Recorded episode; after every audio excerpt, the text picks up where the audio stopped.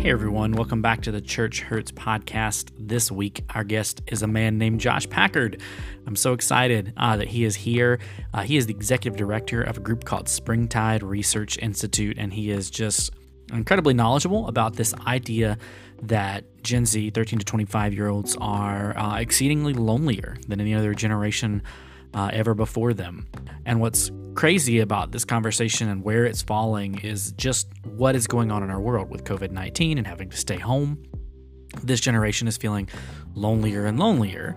But as you're going to hear in this discussion, there's some interesting thoughts that Josh has about what this is going to do to the older generations and the ways that they can, through living what teenagers are living, um, can go back and maybe fix some mistakes that we've made and change the trajectory of this loneliness thing. So there's actually some really positive uh, feelings uh, that we can have going forward through this if we will learn. And I think you're going to hear a really good conversation uh, from Josh. They've done all the research um, to really uh, do this well. And you can check out their uh, report. Belonging uh, is a- available right now. You can get it on their website, um, springtideresearch.org. And uh, yeah, it's awesome. Uh, you should go check it out because I mean it's it's a big deal. As someone who's in youth ministry, um, I see this stuff firsthand all the time, and unfortunately, as you're going to hear, but also fortunately that we know, um, church attendance doesn't seem to really do anything about about that. And you're going to hear Josh explain what that what, what I mean by that and what they mean by that as we go forward. But anyway, without further ado, here is the Church Hurts podcast.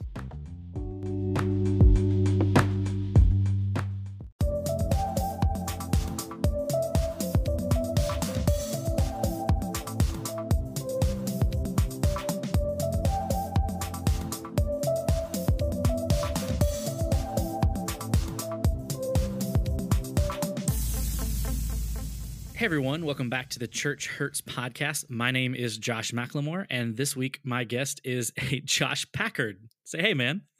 Hey, how are you, Josh? I'm good, Josh. Uh, we are having having a meeting of the Joshes, and I'm real excited about it.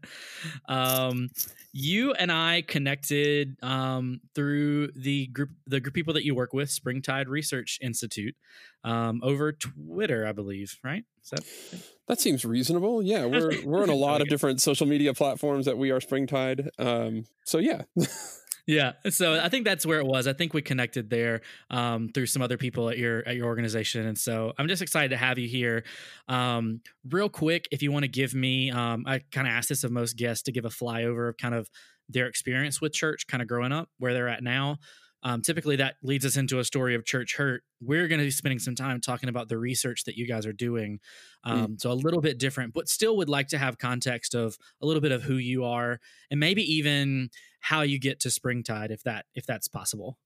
For sure, for sure. Yeah, thanks for the opportunity to do that. I mean, I, you're right. I might be a little bit um, different from your normal guest. I don't think that my experience would be considered, you know, characterized as church hurt as much as maybe church skeptical. Mm-hmm. Uh, I grew up. Uh, I grew up in, in church uh, to some extent. I mean, we started uh, around middle school when it was time for confirmation, and and my parents had an actual coin toss at the dinner table and my because my dad was catholic and my mom was lutheran and my dad lost the coin toss and so i went to the lutheran church um, but i'm pretty convinced you know mothers have a way i'm pretty i'm pretty sure we would have gone for two out of three and then three out of five and so on if she had lost right uh, and I, I really liked it. It was ELCA, you know, a, a pretty open, accepting um, platform. I found a lot of validation there and a lot of leadership roles for me to play as a as a young person. Um, so church was good to me. Went to not for religious reasons, but just for friend reasons. Went to Texas Lutheran University where I was involved in campus ministry, um, and and uh, worked at summer camps. Um, did all kinds of you know sort of yeah like I, I I would say pretty like traditional normal but i mean I, I, fully recognize that those words traditional and normal come with air quotes around them because they're traditional and normal for a certain segment of the population with a, a pretty distinct amount of privilege to go to mm. private schools and work at summer camps and stuff like that um, and then from there it was uh, as an english major proud english major for all the rest mm-hmm. of you out there who are always looking for english majors who manage to stay off the uh, government dole and get real jobs um, one of them and then but but really found myself drawn to data and research and uh, went to graduate school at vanderbilt for sociology and and it was there that I realized I could continue this this interest what had what had turned from you know not only a not only a sort of personal um, interest but a professional interest in how people come to religion what its impact is on people um, how they sort of create it out of thin air sometimes mm. um, mm. and uh, became a sociologist of religion i've written a few books i wrote uh, church refugees um, most recently about why people leave the church but keep their faith and uh, heard from a lot of people who were you know from the church abuse and church hurts backgrounds um, in the course of doing that research and that's sort of how i made my career and then uh, you know in academia i'm a professor at the university of northern colorado still but currently and this is how i come to your show is uh, also serving as the executive director of the springtide research institute um, mm. springtide is i think unique among uh, uh, research groups in the country in that uh, you know we're led by me a trained academic but i've never been the kind of academic that is interested in talking to other academics. I've always uh, which i think is great and fine and i love the people who do that. If my advisor is listening i hope he doesn't disown me. Um, but but i really have always been drawn to the kind of work that you know the, the place where academia and good solid science and research can meet practitioners where you know mm. doing the work on the ground and outfitting them with the best kind of information and i think that's especially crucial when it comes to the church world because my experience has been that the church world um, is often really underserved by by bad data skewed data um, you know people with particular agendas to serve and and if this results in practice that doesn't actually line up with what's going on in the real world um, mm. and hmm. so springtide Springtide is this is this place that is uh, you know we we we take an explicitly neutral stance. We understand that that practitioners will do with this what they want to do, but w- our our mantra we believe that no young person should have to navigate life's most important questions alone. Mm. and and we're here to make sure that we you know resource and outfit people who work with young people so that way they can see that young people don't have to be by themselves when they ask what are essentially like life's most important questions you know what yeah. should i do with my life what you know what should i be when i grow up what what happens to me when i die is there a god etc wow um so i want to i want to that's awesome. And I want to back up to a second. So, um, you're talking about kind of research in church world, and um, you know, I'm for, I'm familiar with some of the research that's out there. Um, and we're not, I'm not gonna name drop anybody, but I do want to know. I'm interested. Um, oh, feel said, free.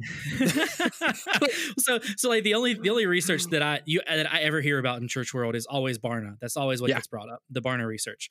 Mm-hmm. Um, and so, you know, I'm not interested necessarily in, in, how you do or don't feel about that. What I am interested in is you said something about practices that don't line up with like what the data um, is, is showing us. So, like, what would some of those practices be that you see churches going like, okay, well, this is what these are the practices we're going to do because so and so said this, you know, research wise. What is this? What's not lining up? What's not connecting?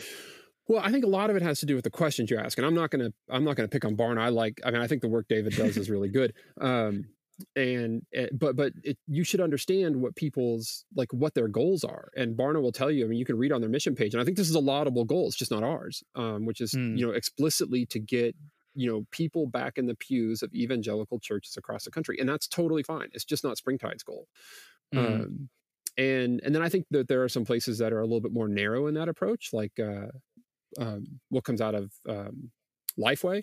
No, it's the? Mm. I mm-hmm. can't remember. I'm I'm blanking on the name of their research institute for the Southern Baptist Convention, where they just deny. They just denied for so long that things were happening that were like you know they would say, for example, that the the the um you know the the theory the, the theory the phenomenon of the nones of young people checking no religious affiliation especially but all people checking no they said that that wasn't affecting them which is just not true mm. um, and so what this leads to is a particular set of practices primarily with the questions that those places are asking not necessarily with bad data but just with incomplete pictures and so mm. what i mean by this is that if you're only or primarily studying things through that particular lens, then you're missing all of this nuance in terms of the way that the world actually works. If you're, you know, if you're if you're not being really diverse in your sampling, if you're not asking the kinds of questions that um, you know, meeting young people where they're at, or if you're not, um, if you're especially if you're not digging into the qualitative research with a lot of, um, you know, with a lot of good interviews and focus groups and stuff, you're going to miss a lot of that. So, for example,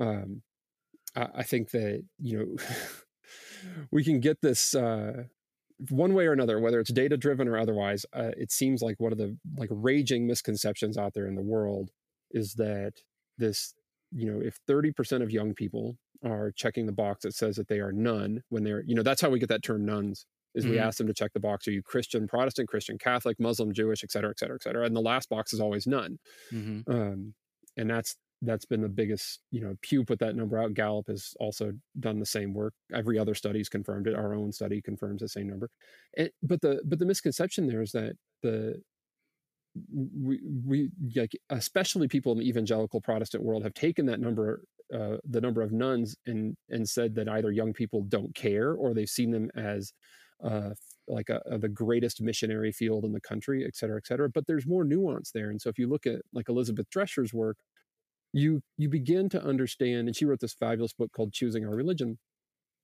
that there's a whole lot of nuance of belief among the nones Mm. That that young people, especially, are not these like. It's not that they don't care about religion; they're still asking these questions.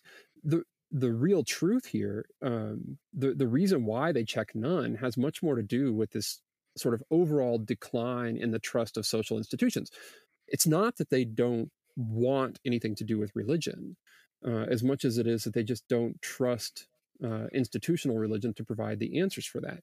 And so that's without understanding that sort of larger sociological thing, without looking outside of your um, you know, outside of, outside of your particular field, you you end up making a whole bunch of of like wrong assumptions about the kinds of actions that you should take. And so, mm. what we've hmm. got our you know, like got, uh, not to belabor this point, but we've got a whole bunch of youth pastors and other people like running around trying to convince young people that God is important. and right. it only further cements the fact that the young people don't trust institutions to understand them because they're like, we know God is important. We right. just don't necessarily think that the church is important. Mm. Um, so that's one example. I mean, it, it's a uh, there. There really is this like it is crucial to take a, a, wider lens of these things. The way I sometimes talk about this is, uh, you know, the the church has been telling itself that it is the main star in a story about like the church. It is this. It is the mm. you know it is the star actor in a movie about church. And the reality is that it is one more actor in a story that's been unfolding over the last 50 years about the decline in trust uh, of, in social institutions. Mm-hmm. And when you mm-hmm. shift that perspective, you begin to see that like n- this isn't just something that you're dealing with. Every other institution has been dealing with it. It's not your fault alone, which is also kind of nice. Um, and it also points you to some other solutions that other industries have figured out to deal with this sort of lack of trust. Mm. I, I want to. I definitely want to come back to some of those solutions in a, in a minute, um, for sure, as we as we get towards the end of this thing. But um, man, you're just you're giving me so much good stuff. I love it, and um, you guys have done some some some really interesting research here, um, and I want to get into some of that and what that looks like, um, and kind of like I want to I want to combine it. So I'm a youth pastor, and I told you that before we got mm-hmm. started. Um, I've been yeah. in youth ministry now for going on 12 years um, well, in and out of youth ministry. I kind of started in youth ministry, became like a teaching pastor of a church, essentially like the associate pastor over that whole church, and then back into youth ministry.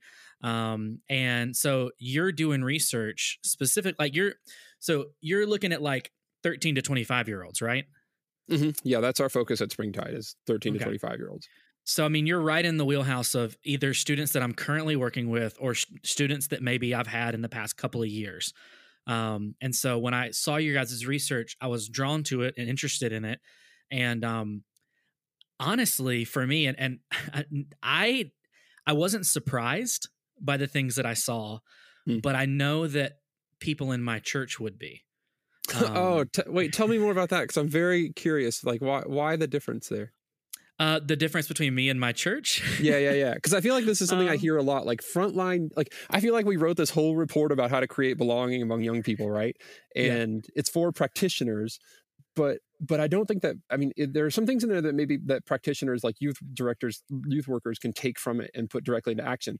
But I think there's this like this other hidden thing that's going on here, which is that like a lot of youth workers are going to go into their like head pastor's office and just drop it on their desk and be like, now let me do the thing that I know that I need to do that I've uh, been uh, yeah. trying to tell you about for the last, you know, five years or whatever.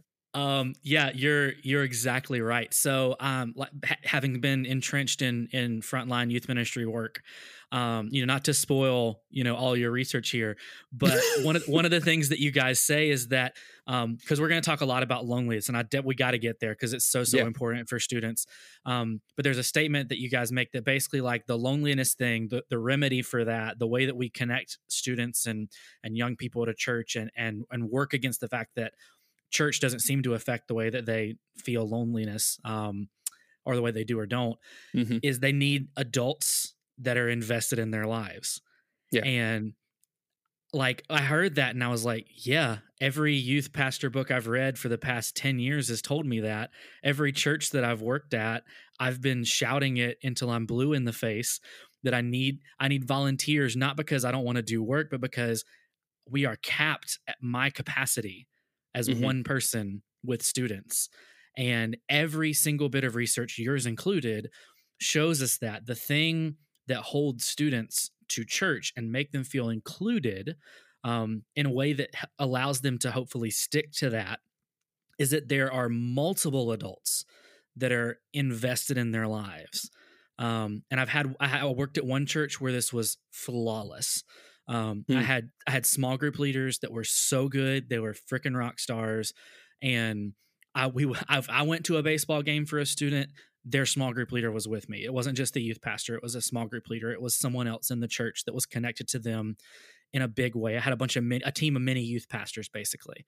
Mm-hmm. Um, and so then you come into churches that are not familiar with that model, um, and it's hard to get people to get it. And I'm like, I need you to understand everybody's saying this. Like I'm not making this up, and so um, like I'm not making it up. It's, it's it's it's real. It's a thing.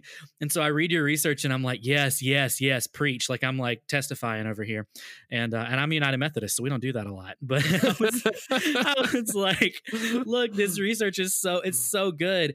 Um, but it, it is also disheartening and and and so I want I want you to get into it, but I want to I want to have this caveat for churches because I know there are going to be people that are listening that are gonna there are going to be some people that are in youth ministry where they're going to be like, yep, yep, mm-hmm, I know that, that's awesome. Mm-hmm. But there are going to be other people who are going to start to hear things like when you talk about how you know this generation is feeling lonelier and lonelier, and church doesn't seem to affect that number. That's a hard reality that I know as a youth pastor.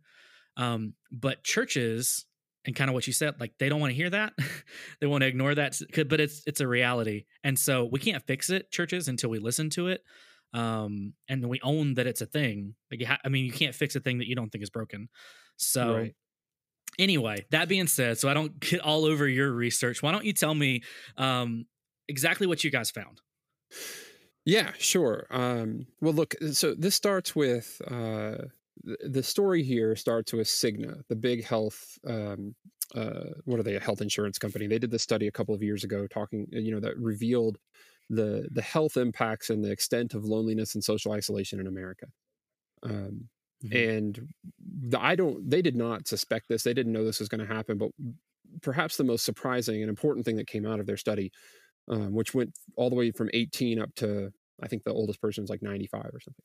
Um, was that young young generations, uh, Gen Z, in their study, mm-hmm. is the most lonely and isolated of all the generations. Which is, you know, we've been doing UCLA loneliness scale has been around for 35, 40 years or something. People have been doing studies on this for a while, and that has never happened. It's always the oldest generation that clocks in as the loneliest for reasons that I think mm. are pretty, you know, quick to. It's still sad, but uh, easy to understand. I mean, you know, losing friends and and uh, health abilities and mobility and stuff like that.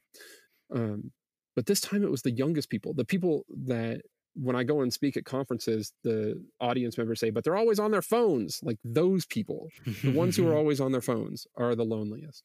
Yeah. Um, we extended that in our study down to 13 and found the same thing.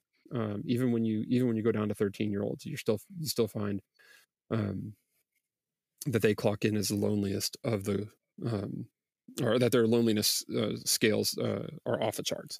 So that mm-hmm. so that's where we start. Like we start with this notion that there's this major misconception out there around what young people are doing versus how they feel. So you know, we think that young people are completely connected to each other all the time on social media and texting and and um, and other places, usually digitally. Um, but the and that is true. Um, and it leads us to believe this thing though that they're that they're very connected and that they couldn't possibly be isolated and that is not true.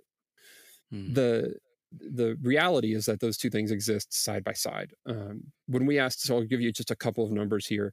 Um, one in three young people said that they often or always feel completely alone.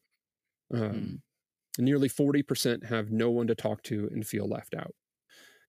What what we expected to find was that church attendance would be this buffer. So we thought like we, you know, we went, you know, like good scientists, we go into this with a hmm. hypothesis and we and we thought like, hey, we're gonna what we really thought we were going to tease out was whether or not there was any difference between being involved in like say after school activities versus being involved in church because we thought there was going to be like some you know magic elixir about religious kinds of things that that like the whole you know if you want to call it the holy spirit or whatever that would be like that we would be able to demonstrate the church is different than baseball um, mm. or you know chess club or something right that was what that's what that's why we even asked this question in the first place and what what we found though was that young people who attended religious gatherings were no less likely to feel alone and isolated than those who didn't mm. um, the numbers here are um, uh, this is where we get into the stuff that is like s- heartbreaking and, and sort of uh, staggering about the um, the sort of lack of protective effect, I guess, mm. um, that that you would find um, for church people, where all of them. So, like, look, thirty nine percent say that they sometimes or always have nobody to talk to of the entire sample. When we just take out and look at the people who attend religious gatherings, and by the religious gatherings, we we, we gave them worship, you know, campus ministries, uh, youth groups, whatever. We gave them a long list of examples to make sure that they knew that we weren't just talking about services. Right. Um, so that, that number goes from 39% to 36%. I feel completely alone. 33% to 30%. I feel as if no one understands me. 45%, 43%, on and on and on. In each case, you know, well within the margin of error here, that that attendance just didn't matter. Hmm. And that was, uh, I mean, so that was like really sad aha moment number one for us right. in this um in the study you know we we aren't we aren't naive people but we expected that attendance would create a sense of belonging and it doesn't um mm.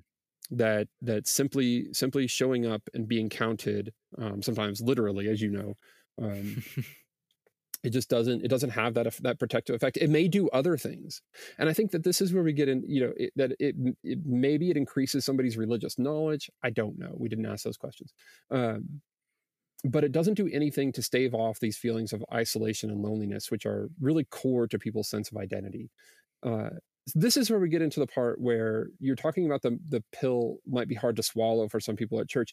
And i, I want to make a major caveat here which is you know uh, you've probably, Josh, I don't. We've all are under some sort of stay-at-home order, or many of us in the country are at some sort of stay-at-home order. I imagine you've watched a movie yeah. this mm-hmm. week. Yeah, um, I, have, I have. Did you Did you go to Blockbuster to get your movie? Yeah, no, no. the, and and you wouldn't have even if you were watching a movie when you were allowed to go outside of your house, you would have gotten it from some some sort of uh, a streaming site, probably, right? Um, you'd have downloaded yeah, that, it. Or, yeah, maybe you know Redbox, I mean? but yeah, maybe yeah. Redbox at best, right? The point the point I'm trying to make here is that it like if you remember back, I don't know how old you are. I'm 42. I remember Blockbuster in the in the early 1990s. It was amazing. Like you could just walk in, pick any movie. So it's the same thing that's happening in the church world the program driven models the sort of if we build it they will come i mean in my in my era it was lock-ins i don't know but i don't know if you've ever led a lock-in as a youth director but um yeah the, I, ha- I, have. I'm, I'm so here the game? So I am 31 and um and so I've been in youth ministry like I grew up in youth ministries lock-ins were huge. Um I yep. actually have a, a a very large disdain for lock-ins. Yeah. Um, so uh, we don't Every do them. Director ever? No, we don't do them. We don't do them. Um, my kids would love. They well, they think they would love for me to. Yeah. Um, but then I'm like, okay, but your parents have to chaperone, and then they're like, okay, never mind. Okay, never Uh, mind. Never mind. Um, but but yeah, no. I- So I grew up in within the, in the days of lock-ins and and Yeah. video stores, just not Blockbuster because I'm in the rural South and Blockbuster never didn't really make it down here. We had Sure. like movie gallery and video warehouse, but I I, I understand the sentiment. and, and you get the point, which is like that was great in that era. You know what I mean? Like, I think, you know, one of the things I really want church leaders to understand and hear is um, that just because a change is required doesn't mean you were doing something wrong for all these Mm. years. It just means that the world has shifted. So think about it. That that like come to our institution model works in an era when we have high levels of institutional trust. But in an era when we don't have high levels of institutional trust, and you keep digging into this like come to our church come to our church come to our church well not only is that not going to be as effective as it once was but you're probably actually moving backwards because you keep digging into this thing and holding up this thing that young people i mean we asked them in our survey to rate you know their level of their level of trust in different institutions on a scale of 1 to 10 and we confirmed the same data that other places like gallup and pew have been confirming. I mean in fact in ours um, it was again it was a scale of 1 to 10 they rated young people rated organized religion at a 4.8 Hmm. Um, and the highest thing was nonprofit organizations at a 5.3 so like nothing's doing all that well right? Right. um, uh, but and these are the same numbers that gallup has found and, and the world economic forum and other places. So it's not that what you're doing was wrong and you're dumb. It's just that the world has changed. And so like just like there's not blockbuster anymore uh, we got to change too Yeah, no, that you're exactly right. Um, so I want to. I don't know if you if you've. I'm sure you've given some thought to this. So I'm just gonna. I'm just gonna ask. Um, I think there are people that would hear that, like the whole distrust in in institutions and all that stuff, and and there would be older people in churches and pastors and leadership in churches that are like, yeah, but every younger generation like distrusts the power structures. Um, Mhm. What's different about what you know you call it gen z what's different about their distrust uh, as it pertains to like you know the people in the 70s like like what's the difference well, uh, so I don't think that there's a particular difference in that sentiment that younger generations. I'm really glad you brought that up because it's a very smart point. That younger generations are always skeptical. What is what has changed though is now you've got you know at least one, if not two generations now being raised by people who significantly distrusted generations, and this is different. So if you Mm, think about like if you think about my grandfather who or, or anybody of that generation this the greatest generation um he you know he he went k through 12 public education um did well got out went to work for land o'lakes a big company goes and Mhm. fights in world war ii they you know this big military industrial complex defeats the greatest evil that's ever been known at least recently. Um you know that's an institution. They comes back on the gi bill. They buy a house indoor plumbing for the first time. Works for land o'lakes for like 25 years. This grew up rural northern minnesota. Um works for land o'lakes for 20 or 25 years or whatever rises up through the ranks gets an actual gold watch when he retires and then gets to actually retire. Like right. you know if you asked him you know if you if i were to if he were still alive and i was able to show him some of these data he'd be like well why doesn't anybody trust institutions? Like his grandmother i mean my grandmother his wife is still living off of his pension. Uh, Mm. you know like that is so he he would think that this is bizarre right? Like his whole life was dictated and and made good by institutions. Uh, that just Mhm. hasn't been the case increasingly from generations that have followed along you know not shortly you know pretty shortly after his not too long after his generation you start seeing this dramatic decline so gallup traces these numbers back from the 1970s and you just see this precipitous drop in um, in fact you can go on gallup's website and see these numbers or instead we reprint them in our report too from the 1970s to 2019 about the levels of confidence in institutions Mhm. you know the, the level of confidence in the presidency has gone from 52 to 38 the medical system from 80 to 36 congress from 42 to 11 um, Mhm. You know even public schools from 58 to 29 and on and on and on. Um, the you know organized religion from 65 to 36 percent. That's the level of confidence that people have you know from 18 on up. Uh, so uh, that is the thing that is different is that you know you've got it, it is not any longer sort of the the norm this like im, this automatic sort of assumed trust. And this is so i was uh, i was giving this presentation at a at a conference and there were a bunch of uh, people you know sort of higher up in the catholic world including maybe even a bishop there Mhm. um, and and it takes you know it takes years to get to to these positions and you have and sacrifice and hard work and intelligence and all this kind of things um and i said to them which is something i say often i said you have worked really hard to get to a position of authority precisely at the moment in history when nobody cares about that position anymore and I was like, and I was like, and I know that that's a hard pill to swallow because I have a PhD and I try to get my students at the university to care about the fact that I have a PhD and that I'm a professor, and they don't care either. They right. don't care about me until they know that I care about them. And mm. as soon as they do know that I care about them, it doesn't matter that I have a PhD. Like they'll do the, you know, they'll treat me the same way that I would have treated my professors automatically back when I was a student.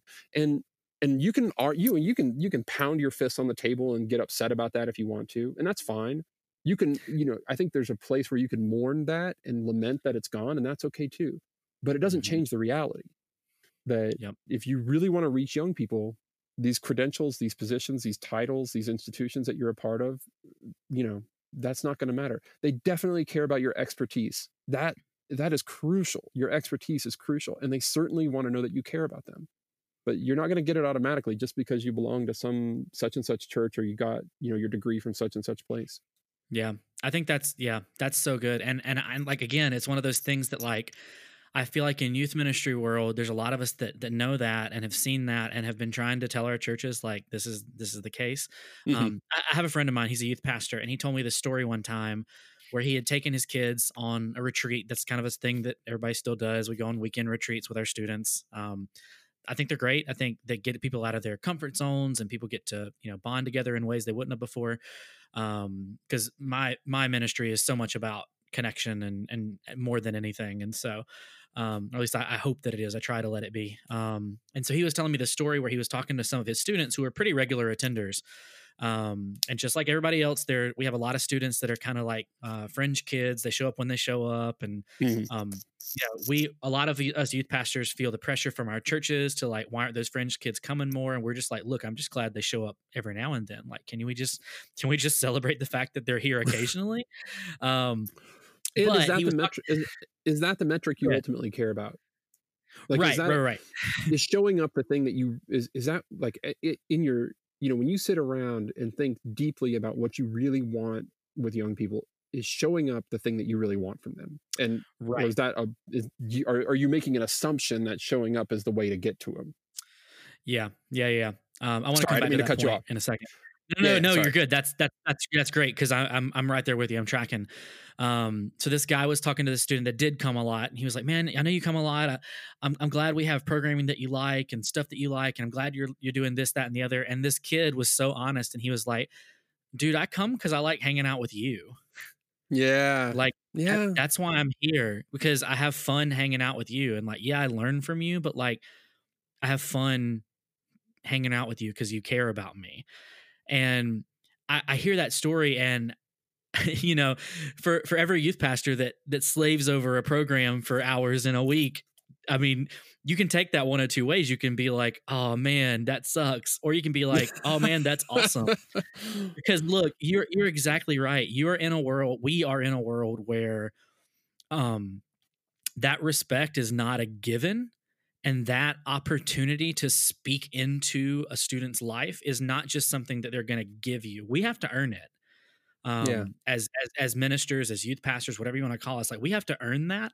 They're not just going to give it to us. And you can, like you said, you can you can be mad about oh these young kids and they don't have any respect. Okay, but like it's not changing man um, unless unless we do something and and the something that we do is so to me it's so simple um, of just like giving a crap about students. Like it's like, well, to I, me it the, seems simple. Yeah, but I think Josh, like this is the thing that this is exactly where I feel like there's so much confusion because, like you said, every book that's out there has been talking about relational ministry for a really long time. Mm-hmm. And mm-hmm. without this broader context, again, without understanding the way that the rest of the world is working, I think that it has, you know, you could easily get the impression that, like, I and I, and I think rightfully so. I think there's a lot of youth directors who would say, I do give a crap about students. Look at all the time I put into designing this program for them. Like, yeah. I, you know, we got the best band in town to come and play at our fall kickoff party, and like, you know we we you know we have a a group of youth who sit on our advisory you know thing who help us decide where to go for summer mission trips every year and blah you know and and so i think that like but that's not what the data keep telling us that all those things are certainly you know y- you internally may uh, see those as giving a crap about youth and i think that they are because you're working really hard and being very intentional about them. But maybe we're not being intentional in the ways that that you really want. Like you know my years ago my grandmother my on the other side of my family gave me this sweater that she worked really hard on and it was super ugly right? It didn't change the fact that you know it was it was a nice intention mm-hmm. but but it wasn't a gift that a 15 year old Josh Packard was going to wear. right. um, and I think that's maybe a little bit where we are in the church. Like she certainly gave a crap, right? But it just wasn't from my perspective. And I think what yeah. the data keep telling us about the ways that 15, 16, 17 year olds want us to care about them is the things that you're pointing out, which is like, how are you doing? Let's get coffee. Like, how yeah. was your week? You know, all that kind of stuff. Yeah, I had a student, or have a student, um, who is uh, he, he's on on the spectrum somewhere, um, and and I, um, but pretty really high functioning, but just just just a, a different kid, mm-hmm. um, and so I, he's kind he's kind of dark too. Like he's had a, he's kind of had a, a dark life, and um, love him to death. He's the, he's the best kid. One of my one of my favorites. And I don't have favorites, but he's one of my favorites. Um, but he uh, one day, really early on in in my ministry at the at the church that he's at, um, I I went up to him. I, was coming through the the the room, and I was like, "Hey, how you doing? Hey, how you doing?" And I, I said, "Hey, how are you doing?" to him, and he like was like, "Well, do you really want to know?" And he said it really aggressively, like it was. Yep.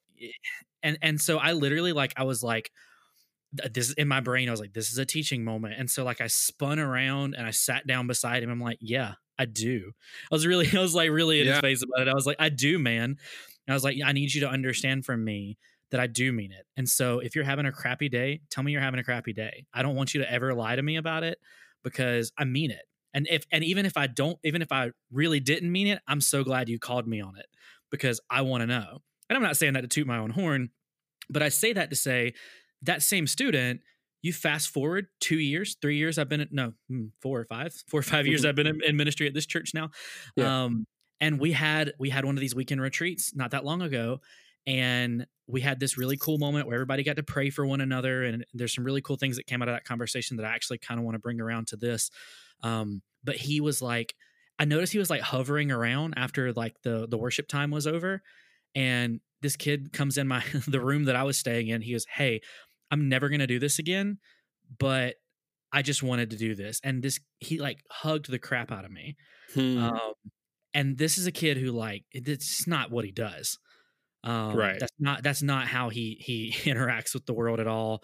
Um, and he just walked away and he's just like, "I thank you, thank you." And the reason what his what he was responding to is that um, he he came in, into the room I was at and I was like, "Hey, I wanted to let you know because this kid had like moved away and then moved back. It was a really weird family dynamic. And like he had been gone for like a couple of months out of our ministry and he came back.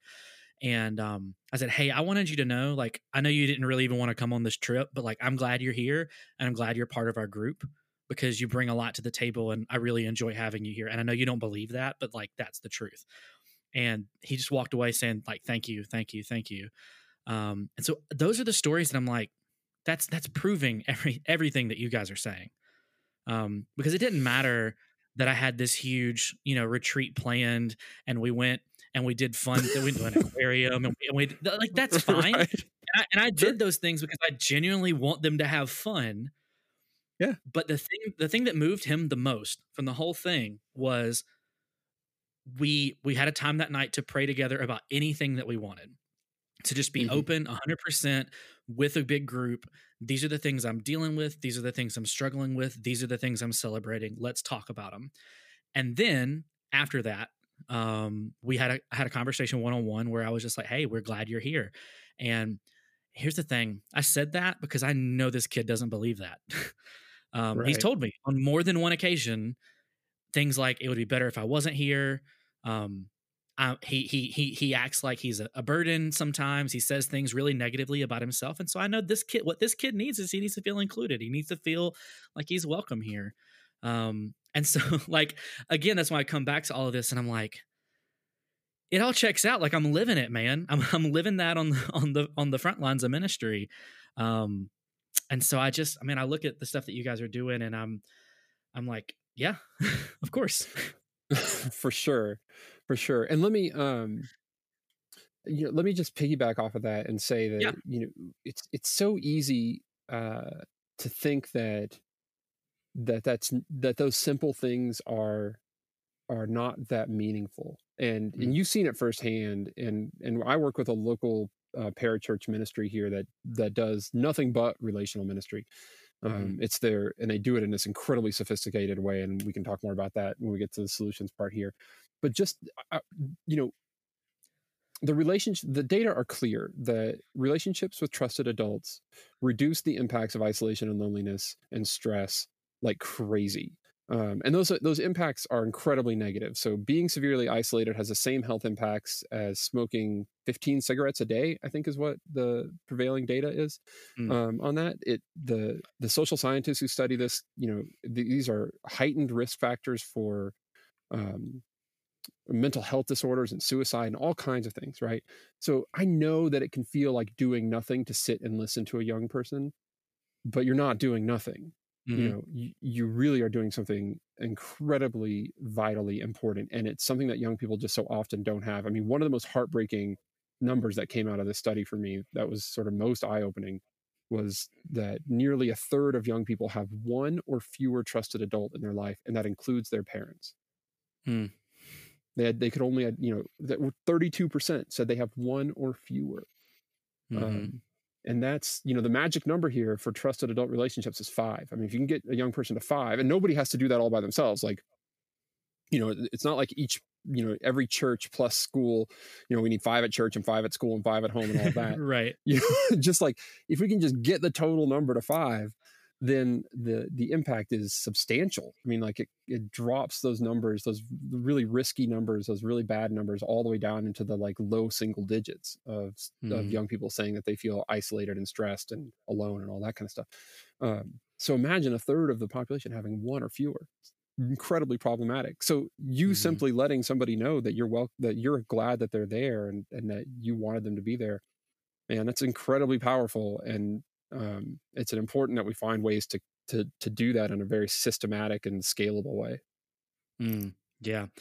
That yeah. And, and so I want to talk about that, but I do want to real quick because this is, you know, you mentioned we're all, you know, a lot of us are self quarantined or we're now. I'm going to stay at home, shelter in place order. Yep. Um, and so a lot of us are moving ministry online. Um, a, lot of us are doing having to learn new things. I'm I'm doing different things than I was doing in ministry before because I know, you know, you can't move to a whole new format and do the same thing you were doing when you were meeting in person.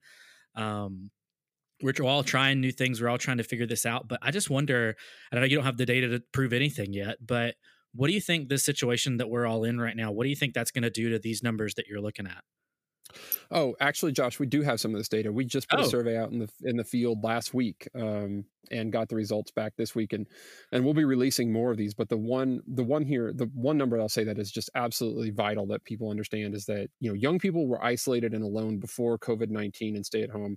That has only been more exacerbated by this and um, so one of the questions that we asked last week was has somebody reached out to check on you specifically?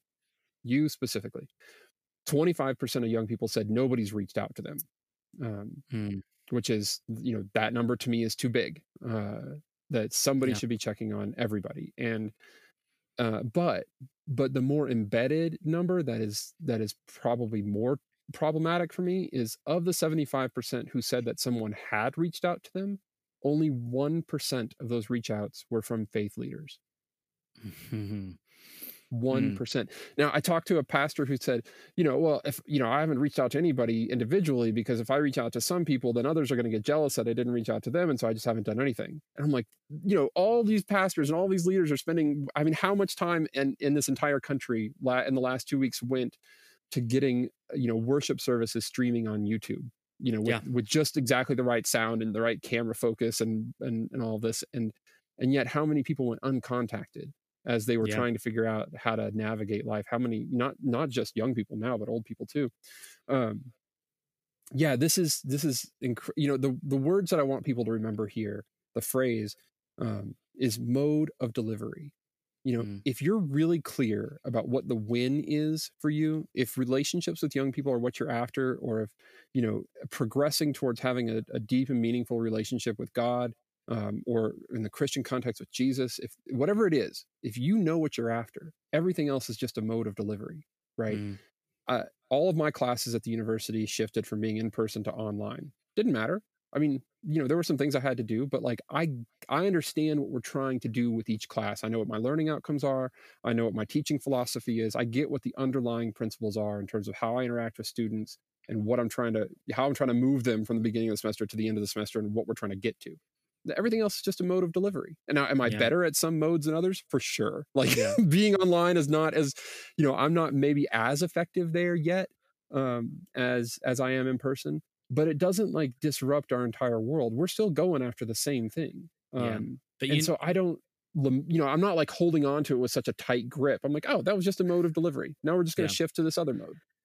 And that's because you know the win and here here's the issue um, with churches and i gotta tell you um, that those numbers are a gut punch um, even to myself um, and here's why you're right we we churches have spent the past couple of weeks trying to figure out how to move everything online work that needed to be done if we're going to continue to do that part of what we do Sure. um, however, um, what was that work done for? And I, when I want to circle back earlier, you said is the point to get a lot of people to show up, uh, like because if it is, then that's why. And I think it is in a lot of churches, and that's why the energy went into Mhm. how to we i instead of butts in pews or chairs or whatever your church has, it was viewers on Facebook, Yeah. or vi- viewers on YouTube. That culminated with uh, for a lot of churches into what the win was. Even myself, as relational as I try to be, um, you know, first thing I did was I shifted into how do we move everything online. We do everything on Zoom, and I Mhm. did it that way. Like most of us are. A lot of us are using Zoom, but I'm actually one of the holdouts in youth pastor world that I know that we're not doing any of this live stream, pre-recorded, none of that stuff. Um, because I don't think it's important right now. I just don't. Mhm. Um, what I think is important, especially as we move farther and farther, is connection. And so, like Wednesday night for us, we still meet on Wednesdays and Sundays, like we always have, but those have changed. Wednesday night, I don't even. We don't even. We literally don't have a lesson. There's not a Bible study. Everybody just gets to go around and say like, "Hey, this is what I'm feeling today," um, which right now is school sucks. I hate doing school online. But three weeks from now, four weeks from now, a month from now, however long this thing goes on, um, and I'm I'm pretty I'm pretty entrenched in the idea that uh, it's going to be longer than we think it is. Is, Hmm. is where I'm is where I'm landing. Uh, maybe I'm being pessimistic, but I'm planning for that eventuality. Um, I thought it was important for us to build that in early. That you're just going to Yeah. get a day a day a week to come to quote unquote youth group and just be able to share anything and everything that's on your mind, and we're going to listen to you, and we're not going to interrupt you, and we're just going to hear you. Um, and so I'm I'm doing that. And um, like today, right before I met with you, um, we had a like a our first ever virtual prayer breakfast, and uh, Mhm. we just hung out in our kitchens and ate cereal and um, did a, a, a scripture reading practice called Lectio Divina uh, together. Yeah, yeah, yeah. Um, and our kids loved it because it wasn't. I'm gonna I'm gonna preach you a message. I was like, let's just read scripture and see what it's saying, and whatever you're feeling about it is is what you're feeling about it, and, and reflect on it and use it. Um, those connection things, those are great, and I tried to make them connectional. But my point, so I don't, uh, you know, go farther on this, I didn't reach out to many students individually, um, because my energy was in this other place. Mm. And what changed it for me, and I still even need to do it better. So I need, I want you to know I'm attacking myself here. um, there was like two students that I hadn't seen since this whole thing started. Like two of my students. One of them was the one that I was just talking about. Um, and I was like, I haven't seen them. They haven't gotten on Zoom. And my first instinct was to be like, well, they had the links. Why didn't they just do it? And I even went like, they're always on their phones. Why don't they just hop on Zoom? And then I was like, wait a minute, no, no, no. And so I like, I and I had to do, I had to force myself because the pride part of me wanted to be like, I'm doing all this stuff for them and they're not showing up. And I was like, how quickly did I shift into that mindset, even though it's not the one that I ever want to be in? And Sure. so I, I texted those students and I, and look, they're, there, we're in a world now where honestly, it's easier to go to any youth group you want to. Um, yeah. And so one of my students was super honest. She's like, I have a friend in another state. They're doing all their stuff on Zoom. So I've been hanging out with their youth group. And I was like, I texted her back. I was like, that's awesome. I'm so glad. Um, just let you, just letting you know we're here for you. If you need anything, text me. That was one of the hardest texts I've sent in a really long time.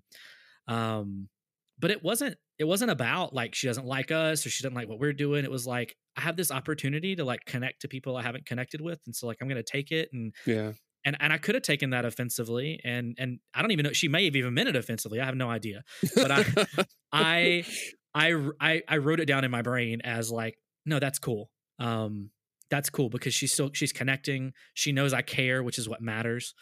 Um, and we're gonna be good. We're, yeah. It's gonna be fine. And, and um, man so I, it's it's it's good it's good to me to know it's not good that those are the numbers but it's good to me to know that you guys are thinking about that because i don't think the world's ever the same after this um, and i hope for the church's sake that we will take things away from this um, even when we can be back together in the same space um, that we will understand the need for connection because that's what I hope that we're learning.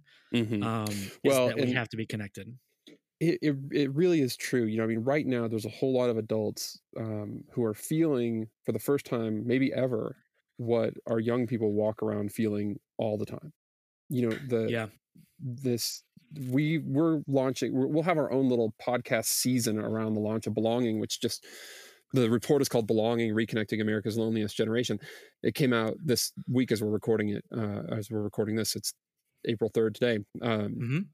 and in a couple of weeks we'll have a first season of our podcast and one of the people where we have young people responding directly to the data. So they're not talking about the data they're sort of talking about how those trends show up in their own lives and this one of the interviews that i was doing they said i said is it more common for you to feel seen or for you to feel invisible?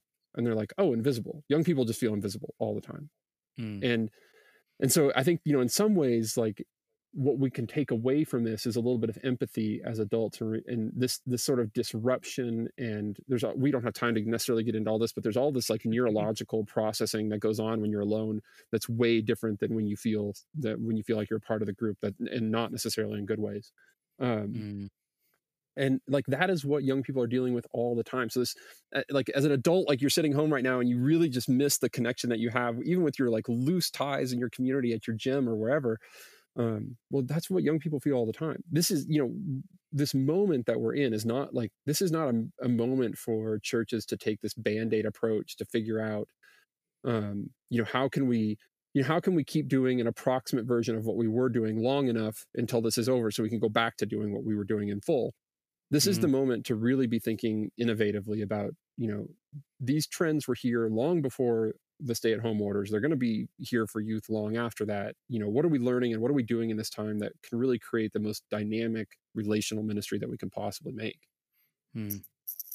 yeah man that's that insight of i hadn't really thought of it that way but yeah i mean people are experiencing what our students have been experiencing and, and maybe that's a maybe that's something good that comes out of all this ridiculousness. Um, it, it has the potential to be. I mean, it really does. Yeah, for, yeah. For churches to get it, to come on board, um, and even those of us like, I mean, I I like to think that I I get this, but even you know, even if I was expressed here, like there's, you know, parts of me that kind of fall into older patterns probably because i needed the safety net and the in the craziness that was happening in the first couple of weeks of this mm-hmm. um, but there's always ways to be better um, for sure and so i kind of want to i kind of want to end with that thought what would you want to say kind of summarize to churches what like how they can be better at this how can we get that number up and not just to get people in in our churches but how can we make it so that students are feeling connected loved valued part of this something bigger the kind of thing that actually keeps people in faith not just like church attendance mm-hmm. Yeah, um, this is a great question, and I would, I mean, uh, there's in some ways two different answers here. So I'll start. I'll start with leaders. You know, people who are not necessarily. Eh, maybe you're working directly with youth, maybe you're not. But you know, what I would have loved for your, I, don't know who your boss is, but I would love for your boss when you were when you were doing those things last week that maybe you feel like weren't quite as relational and they were falling back into old patterns. I would love for your boss to be like, no, that's not good enough like that's not what we're Mhm. going to be doing here like permission giving like part of the reason why you do the things that the, that we do is because of the way that we're incentivized to do them and so many programs even in this shift to to stay at home is are still incentivized through nickels and noses. Like you said we're counting we're counting you know viewers on facebook live now not butts and seats but we're still Mhm. counting right? So leaders really need to to to start helping um, give permission to, to make this shift um, and to and to measure what matters. And you can if, it, just think if we brought as much sophistication to relationships as we brought to our programming over the last you know 15 or 20 or 25 years uh, there's this misnomer out there that relation like we can't do relational ministry in a scalable way because it relies on like you know one person just sort of having the right disposition and and then they're at capacity really quickly. Well sure that's true. One person only does have so much capacity but if we really sat down and and and thought in really innovative ways we can have an impact way beyond ourselves either by mobilizing volunteers or leveraging technology or all kinds of things and there are some pretty great examples out there um, there's the ministry that i mentioned here for example that does their whole thing relational and reaches something like 10% of the kids in this county um, from their staff of seven or eight. Mm. They they have this app that they built. It's it's a it's a it's a CRM if you know what CRMs are, but it's for ministry. Mhm. And and the point is that, um, you know, they know what their goals are and what steps they're trying to get the kids to move through, but they track every point of contact with every kid that comes through their ministry, so that Mm. at any moment they can look it up and see where that kid is on their journey, who last had contact with them, if they're and this is, this works for them because they deal with a lot of kids who are from traumatic backgrounds and in crisis, and they and they want to be able to you know triage and triangulate that quickly. Right. Um, so it's a particular, but you know what I mean? Like those kinds of solutions where we're really, really thinking powerfully about how to how to move beyond one person's ability to foster so many relationships. That's what's needed here. Hmm. Thankfully, um, you know, in our research, it wasn't just about documenting problems. The one of the things I I tell people, I, I, I tell my staff at Springtide all the time is that we never want to just be interesting. We want to be useful. Hmm. Um, it's, you know, there's plenty of research out there that's interesting, but nobody knows what to do with it or, you know, it doesn't, doesn't help anybody live their lives better. And, uh, so we were able to, you know, we asked the right kinds of questions to help us get to something that was useful. And what the young people articulated to us was that a sense of belonging for them was really the end point of a process. And that process uh, we we we came to call being noticed and then named and then known um, and and we go into this in a little bit more detail in the report but but it's pretty i mean it's it's somewhat straightforward in the sense that but but it is like there's power in naming something that you might take for granted otherwise and then making sure that you track where each of your young people are on that notice name known framework and and moving them you know helping and working to make sure and, and get them from one point to the next to the next because you know once you get them through those that, that once you get them through those three points create this sense of belonging is almost i wouldn't say it's impossible to break everything can be broken but those are then you have these really durable thriving communities of young people that that have relationships not just with you but but good relationships with each other Mhm. um, in a way that they don't that they don't often always have. Um, and so the, we were we were just really uh, heartened by this notion that that young people were you know we kept asking them where they felt a sense of belonging and they kept telling us who and for a while that was frustrating us um, until until we started asking them a, a slightly different question which was okay if that's who makes you feel like you belong then how do they make you feel like you belong and that's how we were able to get to this notice name known framework and it's incredibly powerful and it's useful in a lot of different settings. Yeah. Man that's yeah that's that's so good and and i just you know again it comes back to this i, I keep going back to this and saying like it, it it it seems so easy um this idea that just like i mean because like we all want it we all want those things like we we do um even i talk to people eh, that do this that i've had on this show that have intimated the same things to me. They're not gen z kids they're just people that's what that's what they want. Um but we have like you're right we have to do there's a shift that has to happen um for us to get there even though it is like quote unquote simple. Um and i think Mhm. churches churches need to be willing to do that. Um and that might look like giving up something that you thought was great because it's just not anymore. Um Mm. And you know if if your goal is to get people in it might get people in but is it is it helping them? Is it changing them? And and the reality to me is you know this data tells me that it's it's not. I mean it's not not not in any way that's tangibly different than people outside of the church and i think that should mm-hmm. that should worry that should worry a lot of churches. If there's not a like a a discernible difference then then what are we doing what right. are we, what what are we spending our time doing? What was the what's the point of it all? Is is the point of it all that every every one of our students feels exactly the same as all the students that have quote unquote no hope? And like like are we not we're not changing lives. We're we're they're they're they feel the same and we've added a new activity in their lives. So they feel lonely but they just have to go to this thing. Like busier. like we've all, all, we've done is made them busier. Right right right um and man i just you know i we oh, gosh i wish i had time to talk about this but i i um in in, in the show with you because and maybe we can do it i want to talk to you a little bit when we get done but um i i, I work with a nonprofit or starting and starting a nonprofit that are, is dealing with with the issue of teen suicide but also the teen teen self-worth and identity mm-hmm. um it's a response to something that happened in our town and it came out of a conversation i had on that same retreat i was talking about where every single one of my students every single one of them intimated in a prayer time that I don't feel good enough. I don't feel smart enough. I don't feel loved enough. I don't feel like I have mm. any friends. Yeah. Um, and it all culminated in this idea of all these kids are are really lonely. They're really disconnected. And the thing that connected us all that night was that we were all, we all, re- I think they all realized for maybe the first time that, like, oh, we all feel this way. Yeah. I'm not alone in my uh, loneliness. Right. And yeah. uh, man, it's just been it's been it's been cool to see how we've responded to that, how they've responded to that. Um, one of the coolest things about this whole craziness we're in right now is the very first night we had a Zoom meeting for our youth group. One of the kids who was there that night but recently moved away um, popped into the Zoom group. I didn't invite hmm. her. Um, it didn't even cross my mind to invite her. Um, but she showed up and then mm-hmm. she showed up the next week and then she showed up the next week and i was like what's going on here? Because i'm like this girl lives in a different state. She's at a different church. Um you know what doesn't her youth group have something to be doing? Like what's going on? And she's like well my youth group wasn't really doing anything so like here i am.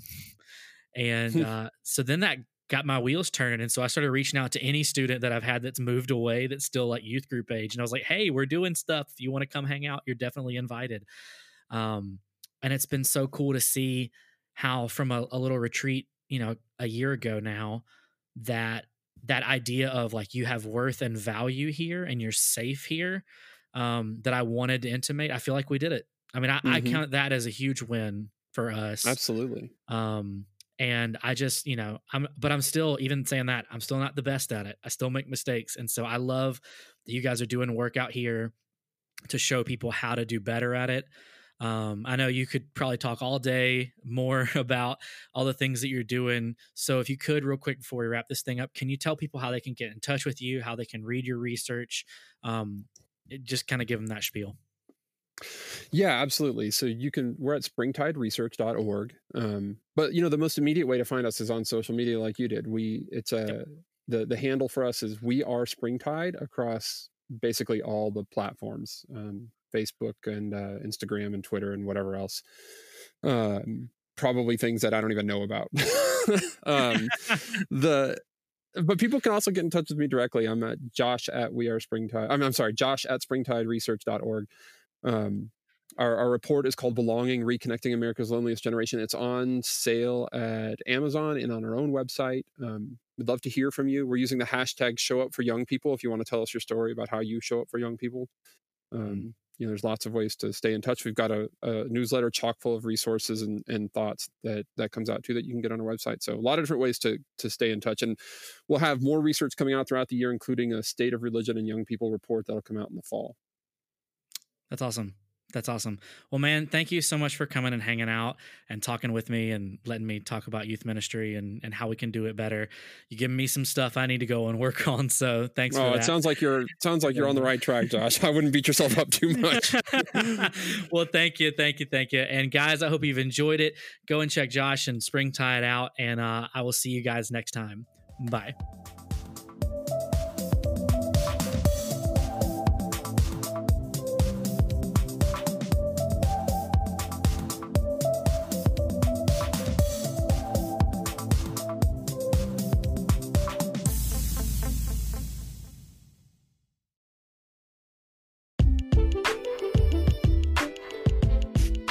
Thanks, guys, for listening. Hopefully, you enjoyed this episode. If you did, please be sure to leave us a rating and a review. That helps us climb up those ranks. If you want to contact us with your story of church hurts, you can reach out to us at whenchurchhurtsus at gmail.com. Or if you're on the Anchor app, you can actually go and leave a voice memo and we will be able to listen to that on the show and talk about it on the show. So if that's something you would like to do to retain your anonymity, you can totally do that. We want this to be as safe a place uh, for everyone to be able to share their stories and uh, and be able to heal from it. So thank you guys so much, and we'll see you next time.